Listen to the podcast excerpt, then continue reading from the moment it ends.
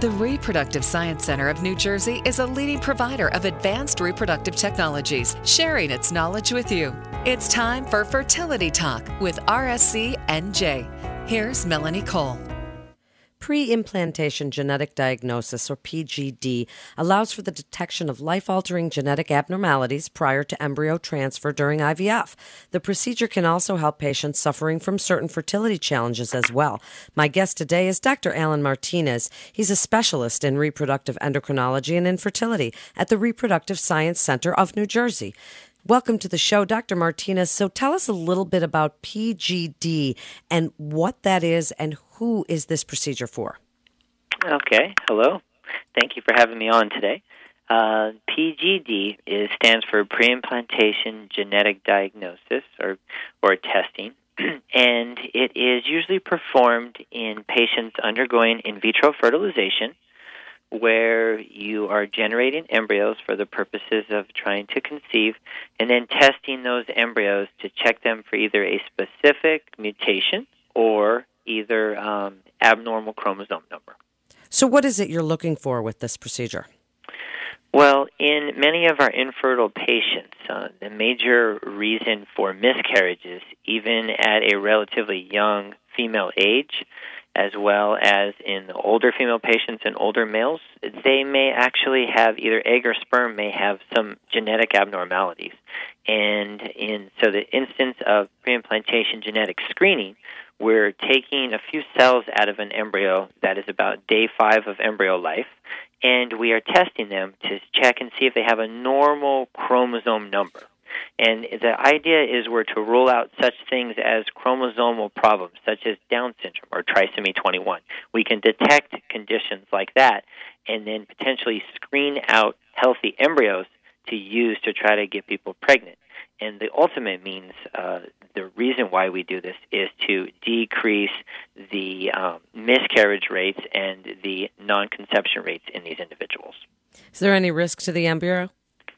At that point in stage, uh, the embryo is advanced. You're working with very high quality embryos, so the risks to the embryo are minimal. It does require a highly specialized lab, uh, and we work um, with a group of individuals who uh, who perform this, and the expertise is is very important. But the embryo itself is um, it is a technical, but in the right hands, this procedure has a very high success rate with minimal to no damage to the embryo.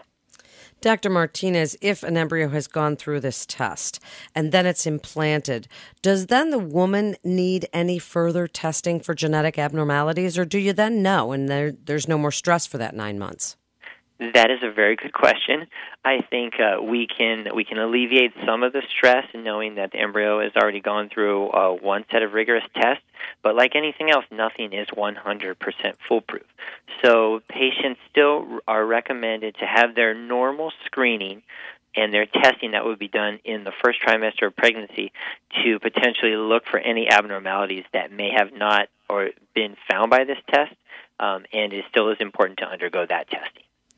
So, is this something that's included in normally, or is this some specific thing that you discuss with the patient that's required only in some circumstances? That's a very good question. There, in our entire infertility consult, when we discuss in vitro fertilization, we look at the fertility diagnosis, we look at the age of the patients, and and we discuss with them their likelihood of generating an egg or a sperm that may have some chromosomal abnormalities. And we can gauge this based on primarily on the maternal age. If a patient is in her early 30s or less than 35, the miscarriage risk is relatively low. As you get into your mid to late 30s, 37, 38, the ovaries start to age at a greater rate. And then so this counseling and this testing become more recommended, especially in an older female population, because the risks of having an abnormal chromosome embryo increase as you progress in age. There is also something called preimplantation genetic diagnosis.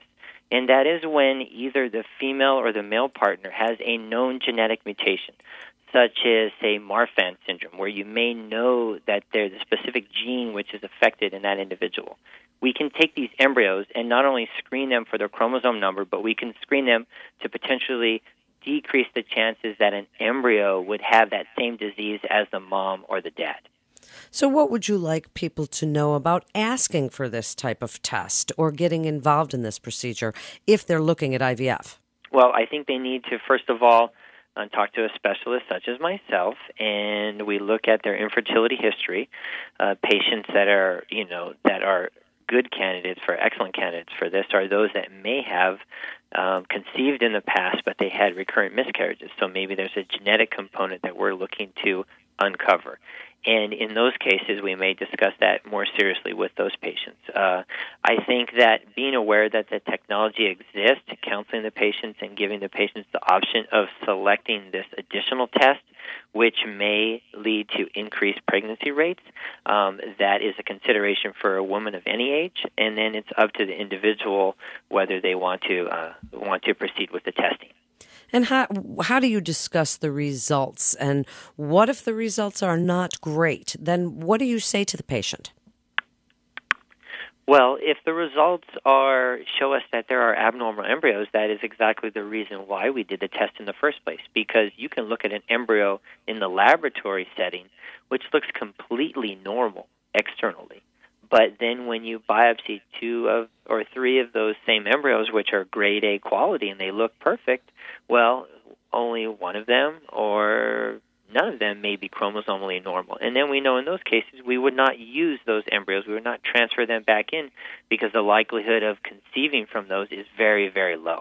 And so this becomes an important, you know, when we do receive a positive result or an abnormal test, that's the whole reason why you set forth uh, to to proceed with this testing. And the patients, if they're counseled, they're prepared for that, and they understand that that's a possibility. That's absolutely fascinating what you're able to do. And tell us about your team at the Reproductive Science Center of New Jersey. Uh, well, at the Reproductive Science Center of New Jersey, we are a uh, smaller practice, but we've been around for over 11 years now. Uh, we offer a full uh, range of fertility treatments from basic um, basic level all the way up to what we just discussed, IVF or um, pre-implantation genetic testing. Um, we we uh, offer our patients a personalized experience, and we just want to make ourselves available to guide our patients through the process of this testing. Thank you so much, Dr. Martinez. It's fascinating information. You're listening to Fertility Talk with RSCNJ. And for more information, you can go to fertilitynj.com. That's fertilitynj.com. This is Melanie Cole. Thanks so much for listening.